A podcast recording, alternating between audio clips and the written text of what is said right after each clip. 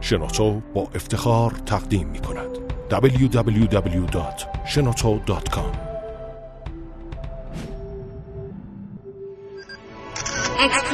کاوشگر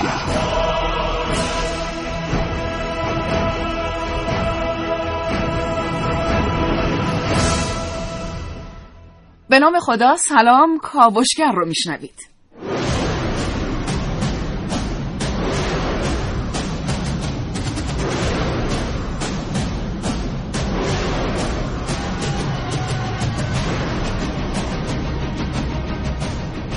ما تا حوالی ساعت ده با شما این پیشنهاد میکنم که امروز حتما با ما همراه باشید.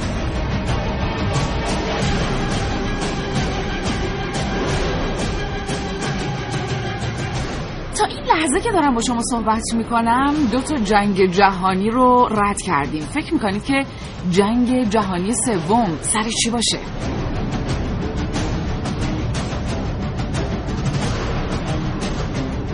بله، کاملا حدستون درسته. جنگ جهانی سوم جنگ آبه.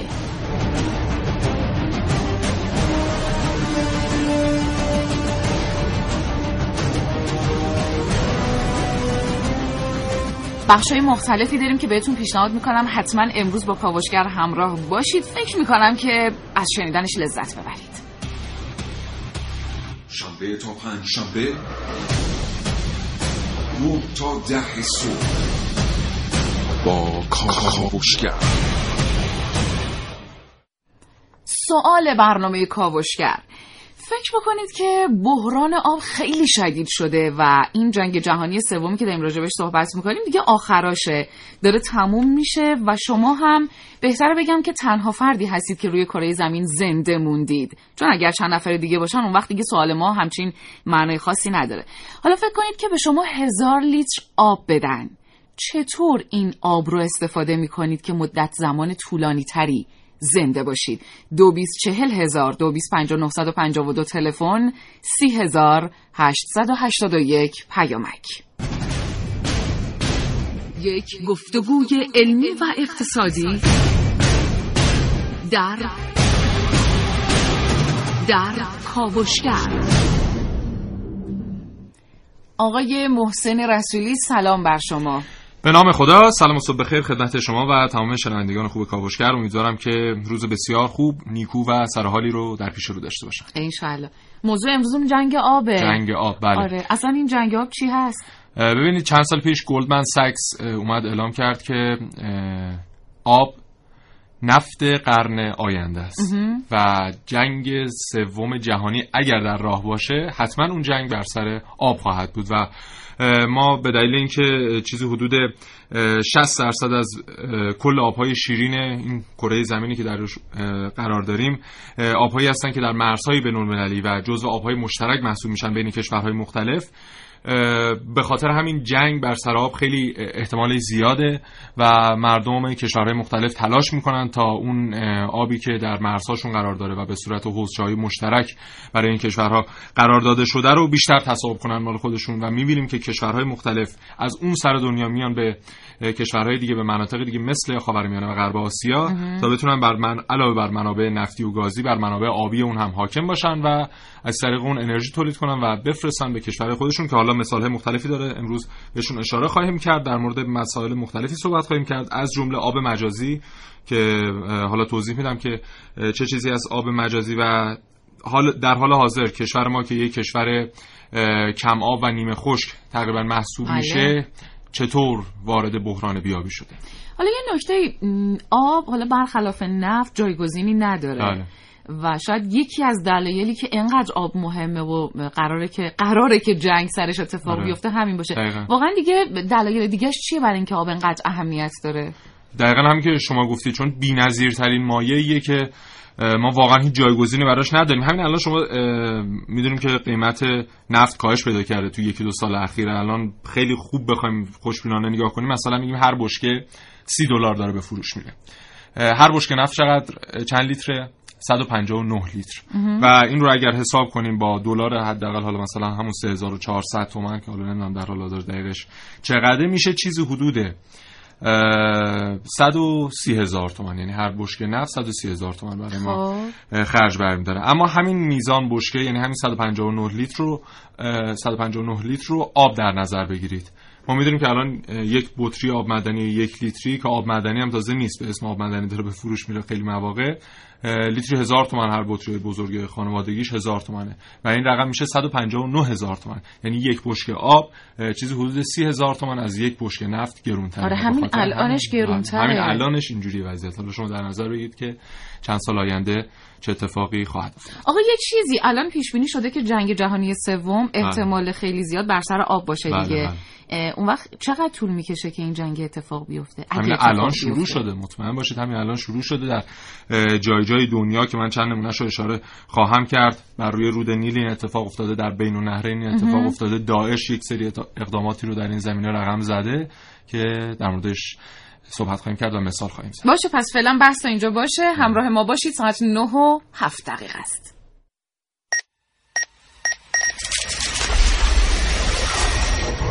من یک کاوشگرم که کاوش‌هامو با شیوه‌های متفاوتی به شما ارائه میدم. ویدئو، شبکه‌های اجتماعی، خبر، سینما. با من باشید در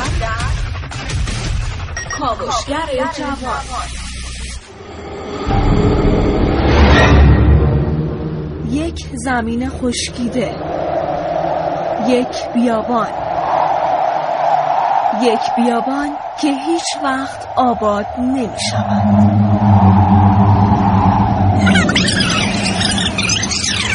سال دو هزار و شانزده رود اردن دریای مرده.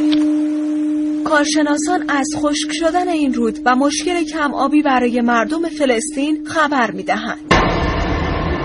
سال هزار و نهصد و نود و پنج بیابان نگست. بن گوریون اولین نخست وزیر رژیم اشغالگر صهیونیست سعی دارد تا رویای شکوفا کردن بیابان را محقق کند. در همین جهت رود اردن را به وسیله کانالی به نام آبراه ملی به سمت شرق و جنوب منحرف می کند تا آن را به صحرای نگب برساند. پیامد مستقیم این کار کم شدن یک سوم از مساحت دریای مرده بود و البته خشک شدن رود اردن که از زمان باستان محور آبادانی بود.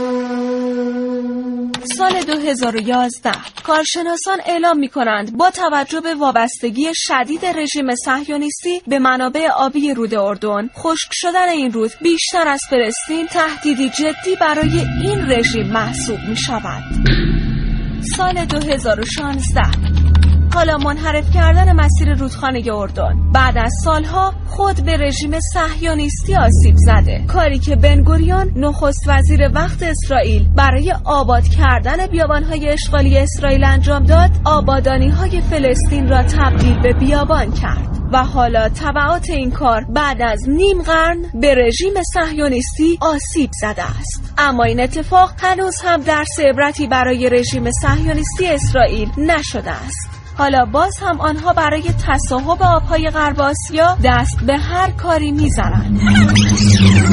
یک بیابان، یک بیابان خشک، بیابانی از غرور و خودخواهی که هیچ وقت آباد نخواهد شد. بیابان صهیونیست.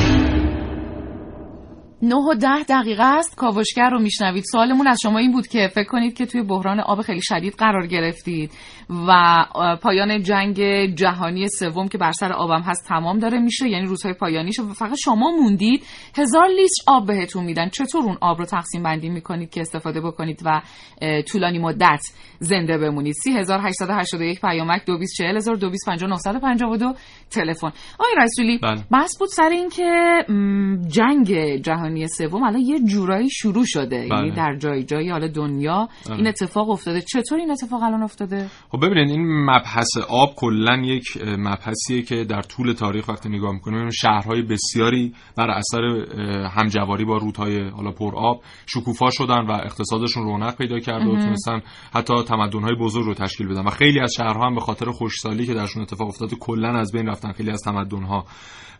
و حالا من چند نمونه‌اش مثال خواهم با هم زدن. این همواره دغدغه بشر بوده. در همین اصفهان خودمون بر سر تقسیم بندی رود، آبهایی که در زاینده رود بود، خب مناقشاتی بود بین روستاهای مختلف، قبایل مختلفی که در اون منطقه زندگی می‌کردن و ما می‌بینیم که شیخ بهایی میاد و با حالا مهندسی و حالا اون تقسیم بندی مناسبی که صورت میده اون مناقشات رو کم کم از بین میبره و به خاطر همینه که آب یک پارامتر اساسی و مهمه و اگر جنگ اتفاق بیفته بر سر آب خواهد بود، جنگ جهانی سوم. و حالا یه سوالی در خلال این که ما داشتیم این برنامه رو میشنیدیم شما پرسیدی که از کجا فهمیدن که حالا آب داره کم کم کم و کم و کمتر میشه.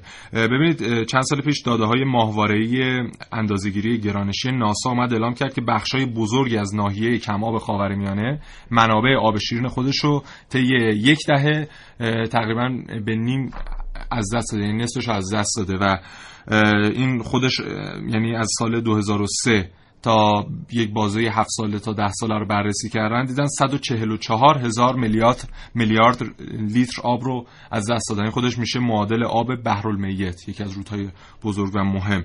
و خب این کمبودها فقط در ایران، عراق، سوریه و ترکیه بوده و شما بخشای دیگه دنیا رو که نگاه میکنید هر کدوم این سرعت رو داشتن و این کمبود ذخایر آبی درشون اتفاق افتاده و به خاطر همینه که ما میبینیم که گروهکی مثل داعش میاد تشکیل میشه و آبی که در منطقه سوریه، در منطقه عراق هست رو مصادره میکنه و میبره به کشورهای دیگه، مثل حالا میبره ترکیه و از اونجا منتقل میشه به جای مثل رژیم صهیونیستی. چون ما میدونیم طبقه چیزی که حالا رویای بن گوریون بهش میگن، شکوفا کردن منطقه فلسطین، حالا اون محدوده‌ای که رژیم اشغالگر صهیونیستی اومده تحت تصرف خودش قرار داده، از طریق آبه. یعنی اونجا یک بیابان در نظر گرفته شده و از آبی که از سایر کشورها، از رود نیل، این پرچم رژیم صهیونیستی شما در نظر بگیرید یک ستاره داووده و دو تا خط آبی که اینو میگن بین دو تا روده، یعنی اون دو تا خط آبی نماد دو تا روده که یکیش رود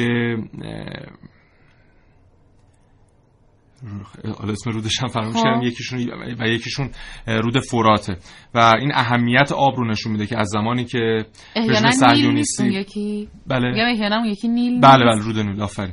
و در حال حاضر ما میبینیم که حتی همین رژیم صهیونیستی اومده با کشورهای مثل سودان و کشورهای حالا حوزه رود نیل قراردادهایی رو بسته، منابع آبی رو تامین کرده تا اونها، منابع مالی رو تامین کرده تا اونها اونجا سد بنا کنن و از طریق این سدها حالا برقی اگر تولید میشه یا خود آبی که اونجا جمع میشه مصادرهش بیاد بر مناطقی مثل همون فلسطین و رژیم اشغالگر قدس استفاده بشه. اصلا طبق آماری هم که داریم توی پنجاه سال گذشته داره. بیشتر از سی و هفت مورد جنگ بوده بر سر آب آفرین که نهایتاً هم منجر شده به جنگ‌های نظامی. حالا همین آمار از همین مورد سی موردش فقط برای رژیم صهیونیستیه که داره. با همسایه‌های اشغالیش داره جنگ داره. میکنه در منطقه غرب آسیا و در منطقه خاورمیانه و می‌بینیم که خیلی اهمیت پیدا کرده. در حالا همین تعداد سدها هم اگه نگاه کنیم می‌بینیم که طی همین بازه پنجاه ساله یا صد ساله این تعداد سدهایی که در این حوزچه آبهای مشترک بنا شده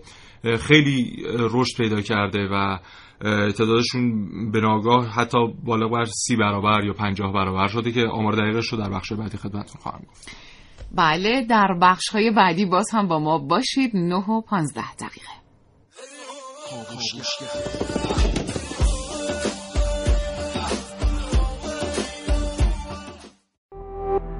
دبلیو دبلیو دبلیو دات شنوتو دات کام.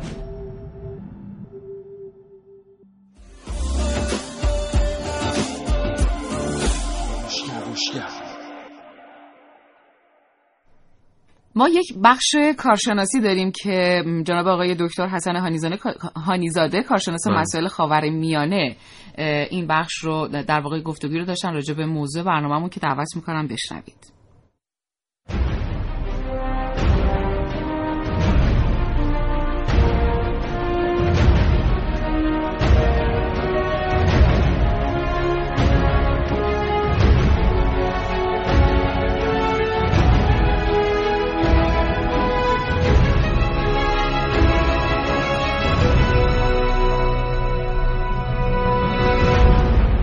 واقع امر اینه که جنگ آب یکی از مسائلی است که در طول یک صد سال گذشته همواره در حوزه امنیت کلان کشورها تعریف و جایگاه خاصی پیدا کرده. به نظر بسیاری از تحلیلگران غربی، جنگ‌هایی که در قرن بیست و یکم اتفاق خواهد افتاد بر سر مسئله آب هست. از اونجایی که ذخایر آبی در طول زمان همواره در حال کاهش هستند و کاهش پیدا می‌کنند، لذا کشورها برای اینکه بتوانند به منابع آبی بیشتری دست پیدا بکنند معمولاً دست به جنگ میزنند. الان یکی از مسائل مهمی که در حوزه جنگ آب به وجود آمده و شاخص مهم آن مسئله ایجاد سد النهضه در اتیوپی هست. با توجه به اینکه چندین کشور، حدود نه کشور در ساحل رود نیل قرار دارند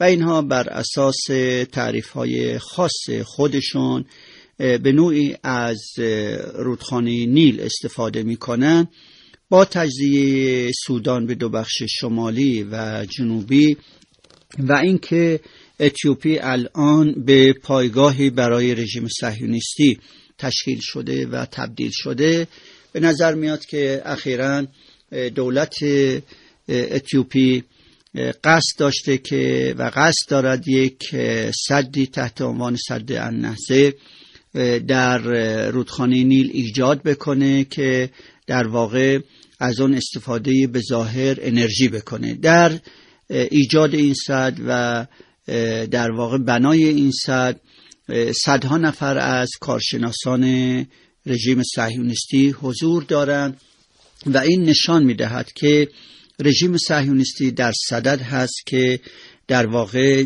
جنگ آب رو عملیاتی بکنه. از اونجایی که مصر به عنوان بزرگترین کشور عرب شمال آفریقا و خاورمیانه تلقی می شود با جمعیت نود میلیونی، اگر این سد النهضه شکل بگیره و عملیاتی بشه که در حال در واقع بنا هست، این مسئله به امنیت ملی مصر به خارج خواهد ساخت، به دلیل اینکه دبی یا سرریز شدن آب رودخانه نیل به سمت مصر به شدت کاهش می‌یابد. اگر سد النهضه النهضه اتیوپی شکل بگیره و عملیاتی بشه، به شدت سطح سرریز آب نیل به سمت مصر کاهش پیدا می‌کنه و لذا این احتمال وجود داره که یک جنگی در آینده بین اتیوپی و مصر شکل بگیره.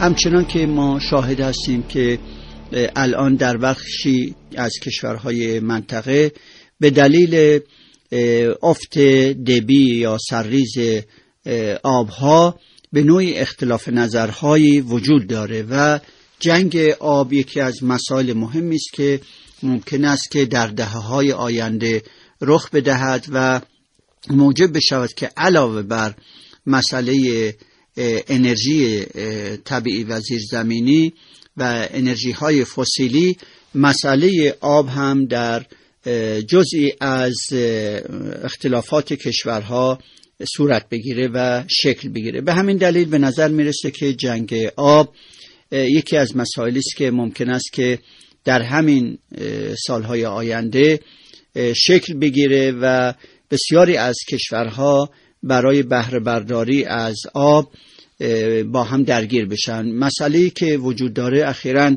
رژیم صهیونیستی جریان آب یرموک رو و آب در واقع جولان رو که به سمت سوریه و به سمت اردن سرازیر می شود، اینها رو به سمت فلسطین اشغالی منحرف کرده تا از آن بهره برداری بکنه. و این یکی از مسائلی است که میان اردن و رژیم صهیونیستی ایجاد اختلاف کرده و به همین دلیل با اینکه اردن یک قرارداد همکاری نظامی و امنیتی با رژیم صهیونیستی داره، الان به دلیل انحراف آب رودخانه که از جولان سرچشمه میگیره و به اردن سرازیر می شود اختلاف نظر پیدا کرده. همچنین مسئله استفاده از رودخانه فرات در واقع که از ترکیه شروع می شود و از سوریه عبور می کنه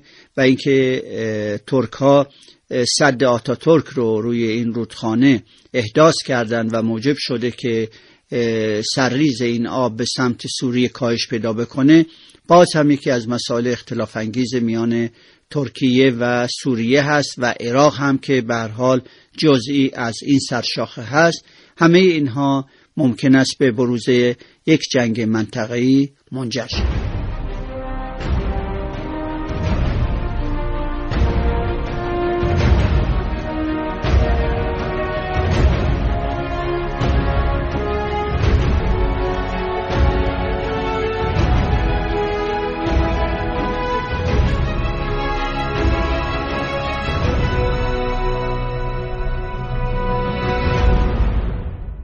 بیست و دو دقیقه و سی ثانیه از نه صبح میگذره و شما همراه هستید با برنامه کاوشگر از شبکه جوان.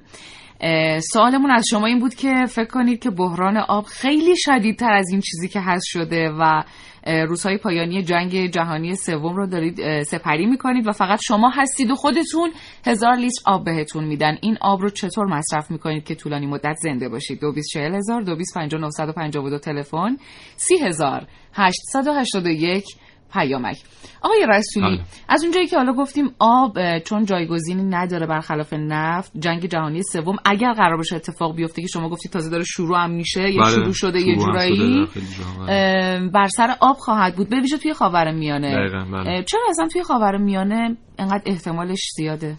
خب ببینید، برای اینکه حالا علاوه بر منابع نفت و گازی که همیشه در خاورمیانه مهم بوده و مطرح بوده و خیلی از کشورها هجوم آوردن تا اون منابع بهش دست پیدا کنن، رودهای بسیار زیادی و ذخایر آبی بسیار خوبی در این منطقه هست و این تنش همیشگی که در این منطقه وجود داشته خیلی گزینه مناسبی پیش روی همین کشورهای مهاجم قرار داده که اینها بیان با از این تنش موجود استفاده کنن و حالا علاوه بر اون منابع نفتی و گاز بر منابع آبی هم تسلط پیدا کنن. ما یادمون نره که رژیم صهیونیستی در منطقه غرباسی و خاورمیانه قرار داره و این خودش یک نماینده تامل اختیار از کشورهای مثل امریکا، انگلیس و غیره است و خب هم... این تنش و چالش به وجود بیاد اینجا. بله دقیقاً. و حالا اگه حتی همین رژیم صهیونیستی هم نتونه کاراشو به درستی انجام بده، اینا گروهکایی دارن مثل داعش که بیاد بره کشورهای مثل عراق، سوریه و ترکیه منابع اونجا رو مال خود کنه و حالا ارسال کنه، مصادره کنه، بفرسته به کشورهای دیگه. یک نکته در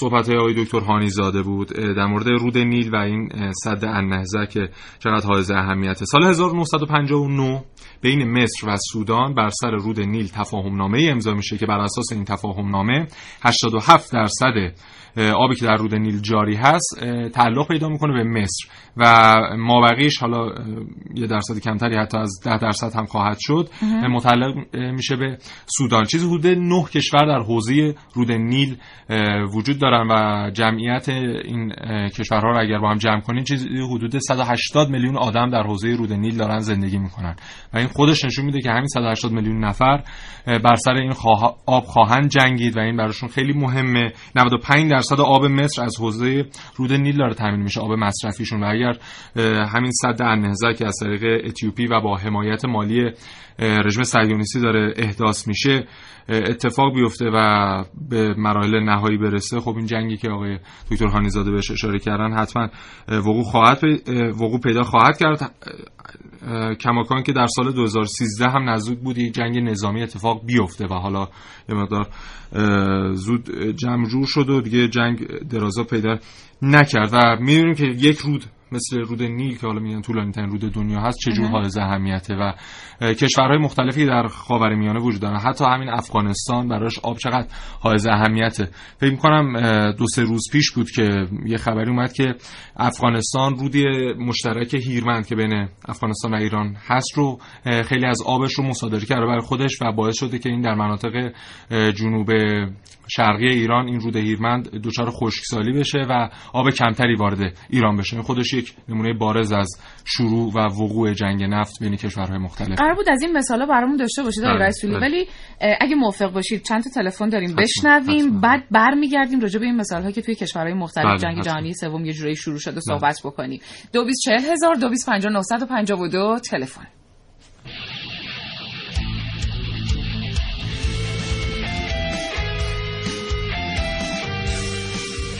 باز یه دوست دیگه همون گفته که اون آب رو منجمد میکنم و قطره قطره ازش استفاده میکنم و آقا محسن از تهران هم گفته من یه مخزن زیرزمینی تهیه میکردم تا از تبخیر آب جلوگیری کنم و از طرفی از آب از آبیاری از آبیاری قطره‌ای استفاده میکردم تا حسابی هم صرفه جویی بشه.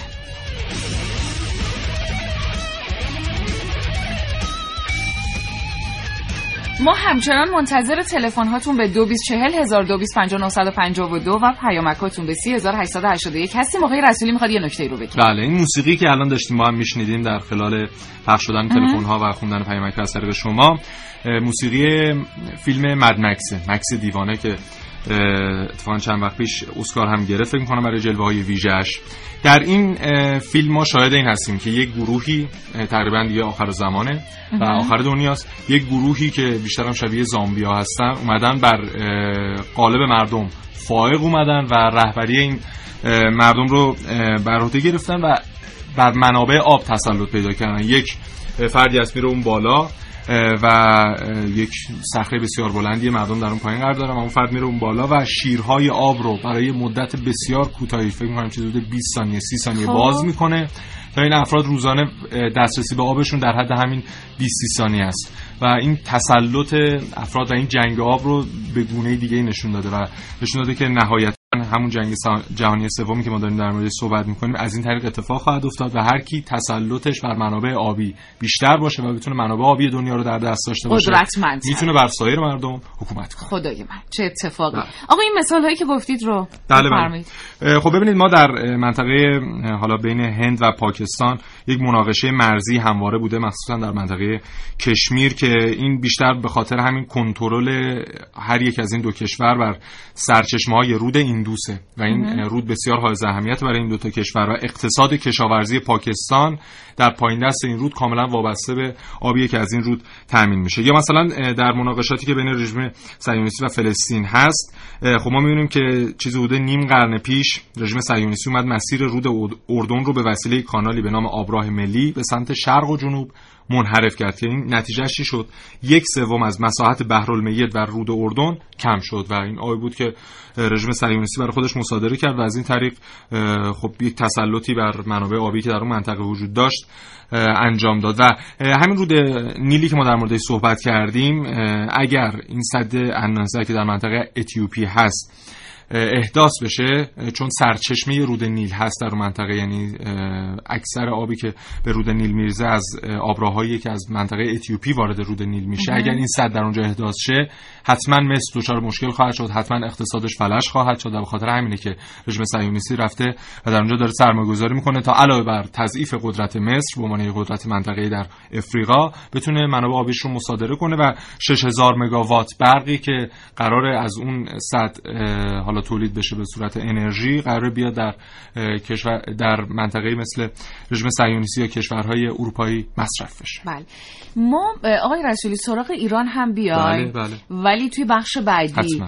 یه بخش رو بشنویم حتما. و از شنونده‌های خوبم دعوت میکنم که باز هم با ما همراه باشید.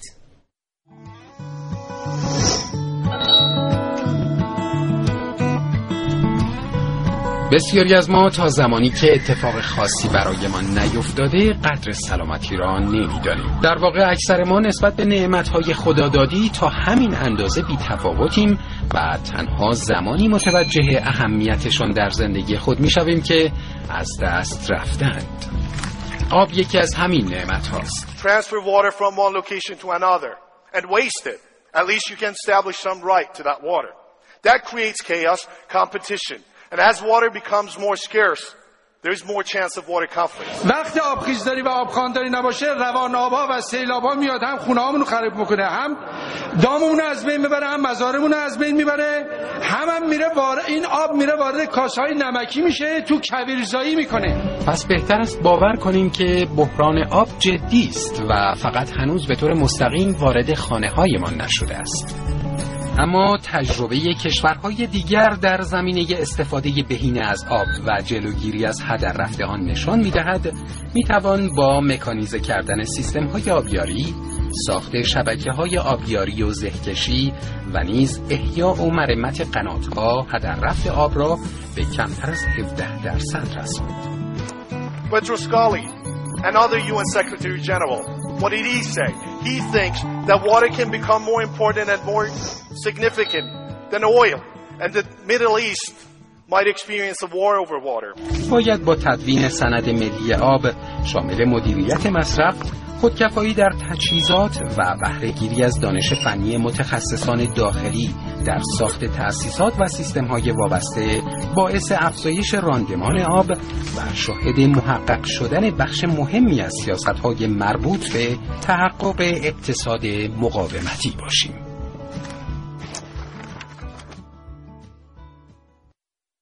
نه و سی و چهار دقیقه است اینجا همچنان. کاوشگر قرار شد که راجع به ایران خودمون هم صحبت‌هایی رو داشته باشیم. آقای رسولی بله. چرا الان ایران توی بحران آب قرار گرفته؟ خب یه فکر می‌کنم یک دهه یا دو دهه‌ای میشه که دیگه هر جا میریم یا هر برنامه تلویزیونی رادیویی که پخش میشه میگن آب رو بهتر مصرف کنید، بله. کمتر مصرف کنید، برای اینکه ما در یک کشور با اقلیم خشک و کم آب هستیم. مثلا یه زمانی میگفتن آب هست ولی کم است، الان دیگه میگن همین آبم هم نیست. بله. ولی همچنان میگن که آب هست ولی آره کم است. خب اینم تکرار میشه. ولی خب ببینید خیلی‌ها فکر می‌کنن که این فرهنگ مصرف آب ایرانی‌ها با مشکل مواجهه و این رو باید اصلاح کرد. اوکی این باید اصلاح شه، درسته، ولی اینو در نظر بگیرید که ایرانی‌ها میدونستن طی سه هزار سال گذشته با وجود این اقلیم خشک و کم‌آبشون چطوری با این میزان آب در دسترسشون کنار بیان که هیچ وقت دچار کمبود آب نشن. پس مشکل اصلی مشکل نحوه مصرف آب ما نیست. یکی از کارشناسای کشور خودمون در مورد همین بحث فرهنگ مصرف آب در کشور یک آماری داده بود، گفته بود اگر حتی مردم پنجاه درصد یعنی هر ایرانی پنجاه درصد مصرف آب خودش رو کاهش بده، فقط سه درصد باعث صرفه جویی ما در کل حالا آبهایی که مصرف می‌کنیم در کل کشور میشه، سه درصد. پس نود و هفت درصد بقیه چجوریه؟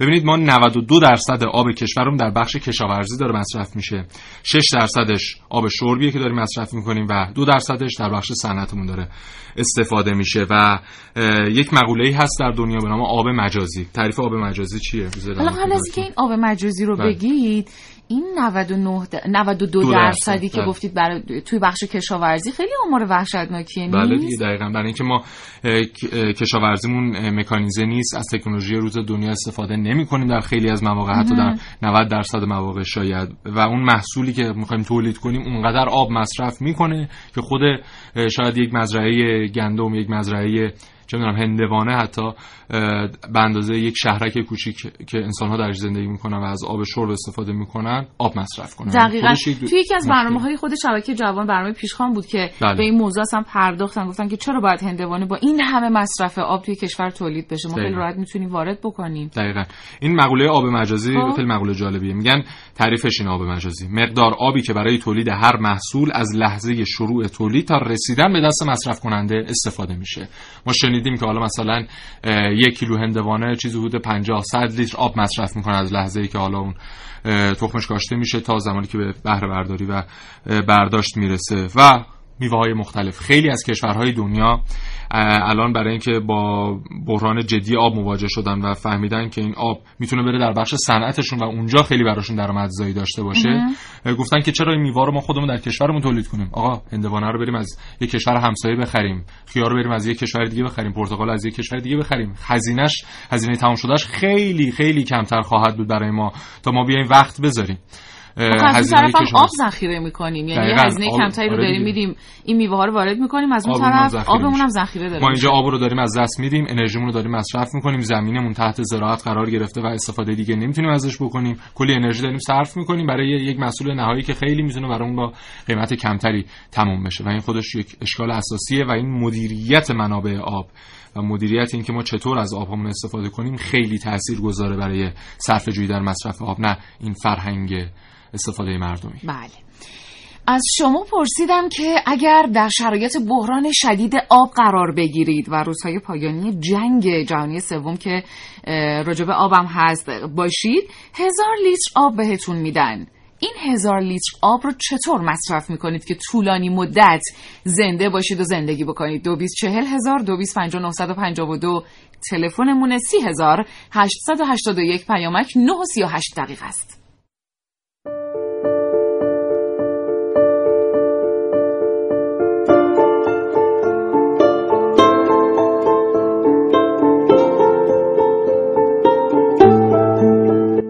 جامعه شناسی پیشنهاد یک مسابقه را به بچه‌های قبیله‌ای در آفریقا داد.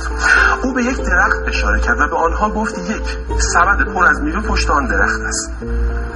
هر کدام از شما زودتر به آن سبد میوه برسید صاحب آن خواهید شد. وقتی فرمان مسابقه را داد، آنها در کمال ناباوری با همدیگر دست در دست هم به سمت درخت میوه رفتند. وقتی میوه ها را برداشتند با هم تقسیم کردند. وقتی جامعه شناس این تصویر را دید متعجب شد. دلیل این کار را از آنها پرسید. آنها گفتند اوبونتو، و اوبونتو در فرهنگ آفریقایی یعنی من هستم به خاطر اینکه تو هستی. داشتم با خودم فکر می‌کردم اگه کشورهای منطقه غرب آسیا عوض جنگ و اختلاف با همکاری هم به مدیریت منابع آب موجود بپردازن و با هم صرفه‌جویی کنن چه اتفاقی میفته؟ اوبونتو، من هستم به خاطر اینکه تو هستی.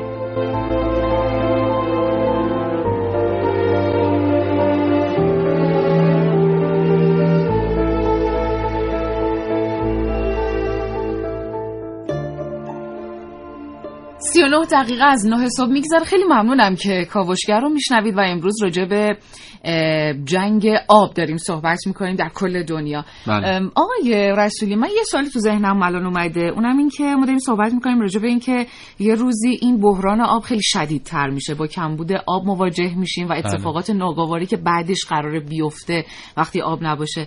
چرا به این فکر نمیکنیم که برای اینکه جلوگیری بکنیم از این بحران آب رو آزمایشگاهی تولید بکنید؟ خب ببینید چند تا دلیل داره. مهمترینش اینه که هزینه تمام شده اون آبی که در آزمایشگاه قراره تولید کنیم و حالا یه پرسه مشکلی هم هر کشوری نمیتونه این رو انجام بده. چرا؟ برای که اون آزمایش اون اتصال هاش دو تا هیدروژن با اکسیژن مقدار انفجار اینا، خب آره دو تا هیدروژن خالی و فقط همین اکسیژن نباشه، دو تا هیدروژن با هم برخورد کنن یه مقدار دچار انفجار اینها میشیم. این هزینه تمام شده در آزمایشگاه برای ما خیلی بیشتر از هزینه برداشت آب از ذخایر آبی طبیعیه که در دنیا هست و خب اینو اگه مقایسه کنیم می‌بینیم که خیلی عاقلانه تر ما بریم همین منابع آبی که داریم رو درست استفاده کنیم و این رو در بخش‌های اساسی و در بخش صنعتمون استفاده کنیم و خیلی هدفمندتر، خیلی هوشمندانه‌تر استفادهش کنیم که لازم نباشه بریم هزینه گزافی رو در آزمایشگاه‌ها صرف حالا تولید آب کنیم. آخه یه نکته‌ای هست، اگر هم به اونجا برسیم که بخوایم آب رو تولید بکنیم آزمایشگاهی، چقدر دیگه میتونیم اونجا هزینه بکنیم و تولید بکنیم؟ بازم آخرش کمبود آب و مرگ و ایناست دیگه. تهش دوباره تهش که کلا مرگ هست، ولی خب ولی با کم آبی خب خیلی وحشتناک‌تره. ببینید یه نکته‌ای هست، این حالا خیلی از کارشناسان معتقدن که که میگن یک رابطه مستقیمی بین توسعه صنعتی و اقتصادی با شرایط آبی یک کشور وجود داره. مثلا اومدن گفتن که برزیل با هشت هزار و دویست میلیارد متر مکعب، روسیه با چهار هزار و دویست میلیارد متر مکعب، کانادا با دو هزار و نهصد میلیارد متر مکعب پتانسیل آب تجدید شونده سالانه اینها اومدن انقدر درست استفاده کردن از این منابع آبی که در دسترسشون دست در دسترسشون بوده، چون سخت بود در دسترس بودن، انقدر خوب استفاده کردن که بیشترین جهش اقتصادی رو طی سالهای گذشته در یک بازه ده ساله در بین کشورهای دیگه که به منابع آب دسترسی داشتن رو اینها شاهدش بودن و استفاده درست از منابع آبی در بخش صنعتی خیلی کمک میکنه به رشد اقتصادی اون کشور. ما در حال حاضر سهم آب مرکز صنعتیمون در کشور حدود دو و شش دهم میلیارد متر مکعب در ساله، در حالی که طبق استاندارد جهانی این عدد باید بیست و هشت ممیز شش میلیارد متر مکعب باشه. به خاطر همین ما میبینیم که چیزی حدود بیست و شش میلیارد متر مکعب آب کم داریم در بخش صنعتیمون استفاده میکنیم، در صورتی که نود و دو درصد داریم در بخش کشاورزیمون که هیچ فایده آنچنانی برامون نداره استفاده میکنیم. این مدیریت اینجوریه اساسی میخواد. این آب با ما همراه باشید، اینجا کاوشگره.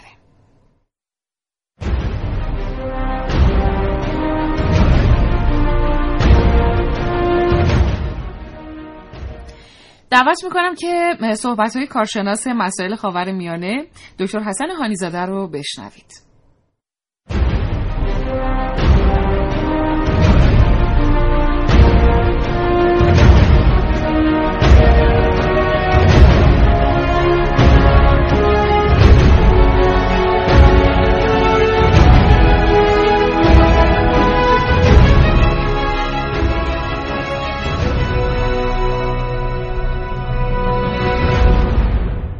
با توجه به اینکه چندین رودخانه در سطح منطقه جریان دارد، مثل رودخانه دجله، رودخانه فرات، رودخانه نیل، رودخانه یرموک، و این رودخانه ها به هر حال مشترکه و به جای اینکه عامل صلح منطقه‌ای بشود، به یک نقطه اختلاف انگیز میان کشورهای منطقه تبدیل شده. دلیل این امر هم این است که کاهش آبهای سطح الارضی و آبهای زیرزمینی ممکن است که خشکسالی‌هایی برای کشورها ایجاد بکنه و به امنیت غذایی این کشورها آسیب وارد بکنه. لذا هر یک از این کشورها چه در سطح منطقه و حتی در سطح جهان در صدد هستند که به نوعی استفاده بیشتری از این آبها بکنند. استفاده بیشتر و زیاده خواهی هر یک از این کشورها برای استفاده بیشتر از جریان آب رودخانه ها موجب بروز اختلاف شده و هر یک از این کشورها سهم بیشتری از سرریز این رودخانه ها مطالبه میکنن. لذا به نظر میرسه که قوانین بین المللی در این خصوص بسیار ناقص هست، با اینکه در واقع قوانین بین المللی به نوعی سازوکار استفاده از آب رودخانه های مشترک رو تعریف کرده، اما هیچ یک از کشورها به حق خودشون قانع نیستن و تلاششون بر اینه که بیشترین استفاده رو از آب رودخانه های مشترک داشته باشن. این مسئله به بروز اختلاف میان کشورها منجر شده و در واقع نوعی جنگ آب رو در آینده برای منطقه ممکن است رقم بزنه.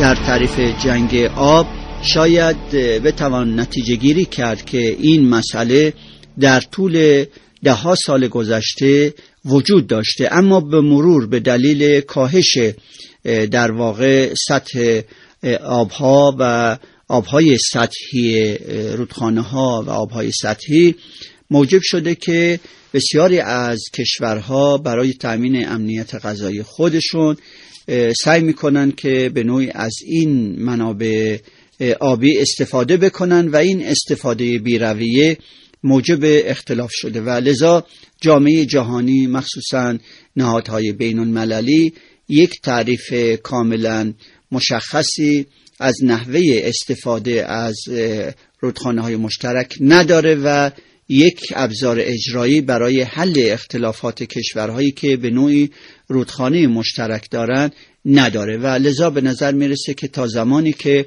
این وضعیت، یعنی نبود یک قانون جامع بین المللی برای تقسیم بندی آب رودخانه های مشترک موجب بشود که ممکن است که در منطقه جنگ های مهمی اتفاق بیفته.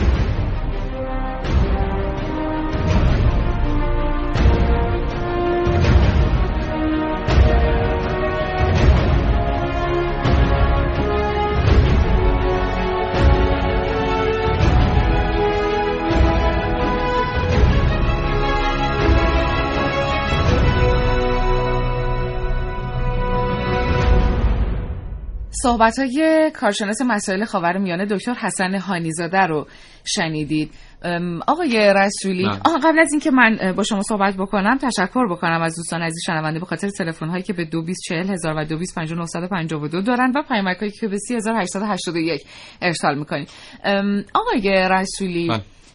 ما میتونیم کاری بکنیم که این بحران آب اتفاق نیفته کلن و یا اینکه خیلی دور اتفاق بیفته؟ دیر شروع کردیم چون بحران آب شروع شده، ولی ما میتونیم با همین بحث مدیریتی که هر کشور میتونه برای منابع آبی خودش داشته باشه این رو به تعویق بندازیم، بندازیمش عقب‌تر. و اینکه ولی این که بگیم اصلا اتفاق نیفته، نه، برای اینکه این بالاخره یک ذخایر زیرزمینیه هست این منابع آبمون و یک روز تمام خواهد شد. ما میگیم نفت، حالا در کشورهای مختلف بستگی به ذخایر نفتیشون داره، ولی در مورد همین ایران دیروز داشتیم صحبت می‌کردیم که جنگ نفت برای چه داره اتفاق میفته، خاطر اینکه ایران چیزی حدود صد و سی سال دیگه تمام منابع نفتیش رو اگر با همین سرعت بهره برداری ادامه بده از دست خواهد داد و تمام خواهد شد.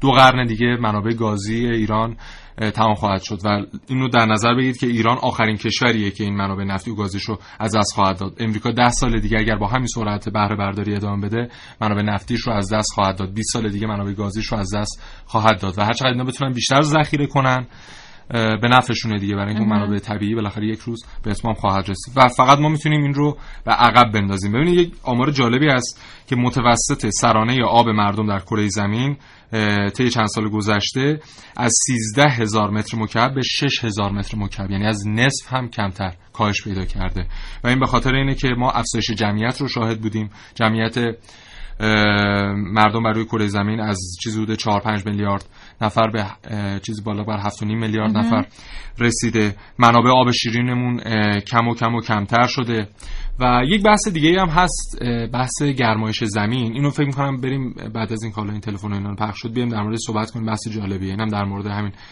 منابع آبی خیلی حائز اهمیت است. بله، من یه بار دیگه سوال رو طرح بکنم برای حالا دقایق پایانی برنامه‌ام هست، نه و پنجاه دقیقه است، ما یه ده دقیقه دیگه با شما هستیم، اما خب سوال رو دوباره طرح می‌کنم اینکه اگر توی شرایط شدید بحران آب قرار بگیرید و روزهای پایانی جنگ جهانی سوم هم باشه و به شما هزار لیتر آب بدن که با اون هزار لیتر خودتون رو طولانی مدت زنده نگه دارید، اون رو چطور استفاده میکنید؟ این هزار لیتر آب رو چطور مصرف میکنید؟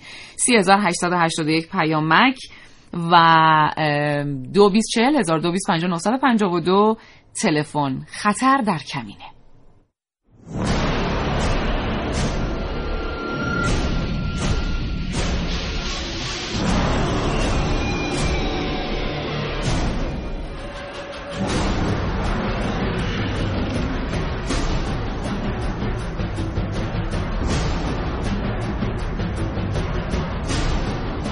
سلام، به هر طریقی شده بود در مورد کنترل این حجم آبی که در اختیارم بود فکر می‌کردم، حالا به هر طریقی ممکن بود شیر الکترونیکی براش نصب می‌کردم و اینکه مصرف رو به حد اقل ممکن توی روز می‌رسوندم. در ضمن براش یه سرپناهی هم ایجاد می‌کردم که همیشه این حجم آب توی سایه باشه تا حداقل از بخاراتش جلوگیری بشه و اینکه رو خودم کار می‌کردم که تا اونجایی که ممکنه کمترین میزان مصرف آب رو داشته باشم. احسان بیات هستم از تهران.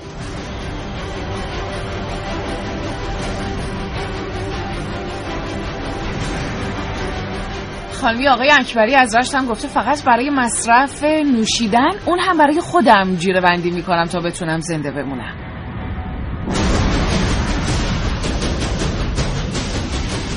خواستم بدونم احتمالش اصلا نیست که در آینده تکنولوژی پیشرفت بکنه، علم پیشرفت بکنه و بتونن از آب شور اقیانوس‌ها و دریاها استفاده بکنن که مشکل آب در آینده نداشته باشه.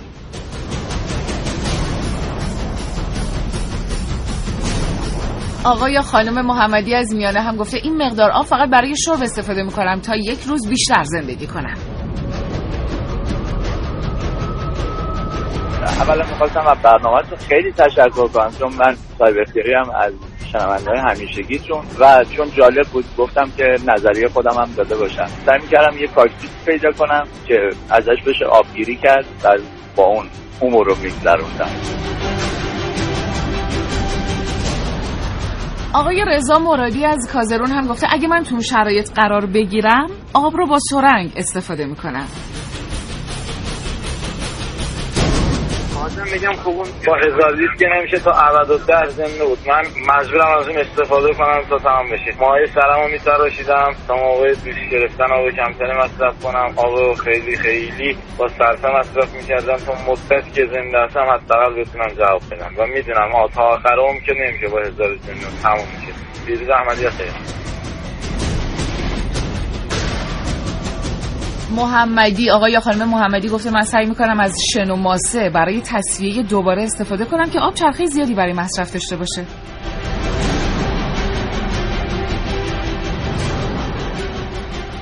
سلام، در مورد آب صحبت میکردی، من میگم که یه تصفیه آب میذاشتم مثل فضانوردان، هم خوب استفاده میکردم و آب عدد نمیدادم. تشکر، پکیم، خدا.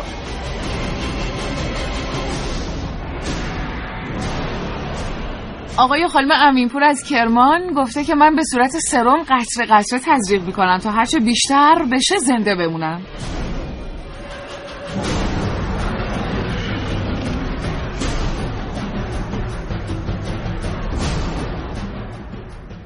و آقای محمد زکی هم گفته آب رو منجمد میکردم توی ظرفای کوچیک، بعد میذاشتم در معرض هوای بیرون از قطرات دور ظرف که ایجاد میشه استفاده میکردم. کاوشگر کاوشگر کاوشگر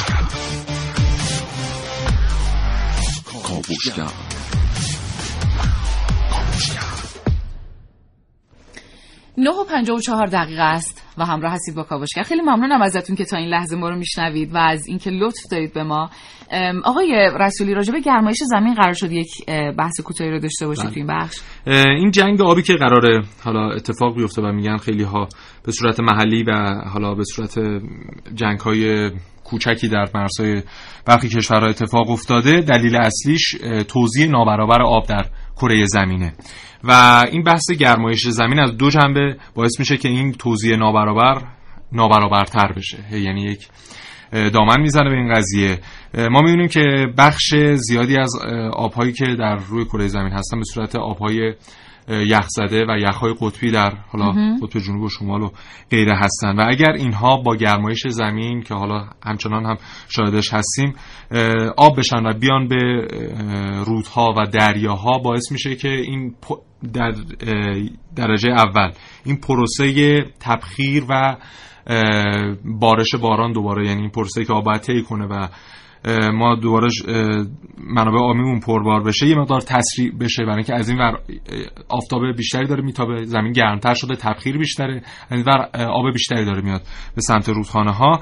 و دوم این که خب کشورهایی که گفتیم در حال حاضر هم دارن برنامه‌ریزی میکنن برای منابع آبی، میان و بر سر این آبی که قراره از یخ‌های قطبی وارد دریا و رودخانه ها بشه سدهایی رو احداث میکنن و از طریق این سدها آبها رو برای خودشون مصادره میکنن و این توزیع نابرابر نابرابرتر میشه و باعث میشه که این جنگ شدت پیدا کنه. درسته، ولی یه نکته که هست اینه که این کارشون هم درست نیست، اینکه سد درست میکنن روی آبهایی که داره میاد و برای خودشون دارن منابع رو به سمت کشور خودشون پیش میبرن. در همین کشور خودمون ببین یک نکته‌ای که هست، یک از علل اصلی که باعث شده ما با بحران آب مواجه بشیم همین سدهایی که بی‌رویه احداث شده. ما چیزی حدود شاید بیست سال پیش سی سال پیش با اینکه جمعیتمون تقریبا نصف هم بود، بالغ بر نوزده یا بیست سد بیشتر در کل کشورمون نداشتیم. خب. اما اگه الان آماری که در مورد سدهای در حال احداث و سدهایی که موجود هست حساب کنیم، چیزی حدود هزار و دویست سد ما در کل کشورمون داریم، در صورتی که فقط جمعیتمون دو برابر شده اما تعداد سدهامون سی برابر شده و این باعث شده که آبها به صورت خب این که برای ذخیره آب خوبه. خب بله، ولی مناطق مختلف و دریاچه ها و رودهای مختلف، اینها آبهایی که مورد نیازشون هست، روستاهایی که در حوزه در مجاورت این رودخونه ها و حوزه‌های آبی هستن اون آب لازم رو و آب کافی رو نتونن دریافت کنن و این خودش باعث میشه بخش کشاورزی اونها دوچار لطمه بشه، انسانهایی که در اونجا هستن کوچ کنن و بیان به شهرها و این توزیع نابرابری که گفتیم در مورد آبهای جهانی هست در داخل کشورمون هم داره اتفاق میفته. ولی نکته‌ای که خیلی مهمه، حالا به نظر من نمیدونم شما نظرتون چیه، این که این نود و دو درصد آبی که توی بخش کشاورزی بله. کشور خودمون داره استفاده بله. میشه، یک مدیریت درست و اساسی باید اتفاق بیفته درش. این بحث آب مجازی که من خدمتتون عرض کردم، گفتم که حالا چه لزومی داره هندوانه رو حتما خودمون تولید کنیم. طبق آمار میگن این چیزی حدود بین هزار تا ده هزار برابر ارزان‌تر برای ما تمام خواهد شد اگر ما میوه‌های لازممون رو، میوه‌های مورد نیازمون رو بریم از کشورهای دیگه تامین کنیم. بله. خیلی ممنونم از شما جناب آقای محسن رسولی. زنده باشید. زنده باشید. باتون خدا خدا نگهدار. سلام. کاوشگر شنیدنی و سرشار از شگفتی. دیگه چه ساعت ساعت روز اینا رو بگید. شنبه تا پنج شنبه نه تا ده صبح با کاوشگر. خیلی ممنونم که با کاوشگر امروز هم همراه بودید. فردا هم رأس ساعت نه همراه باشید با برنامه کاوشگر از شبکه جوان. روزتون بخیر.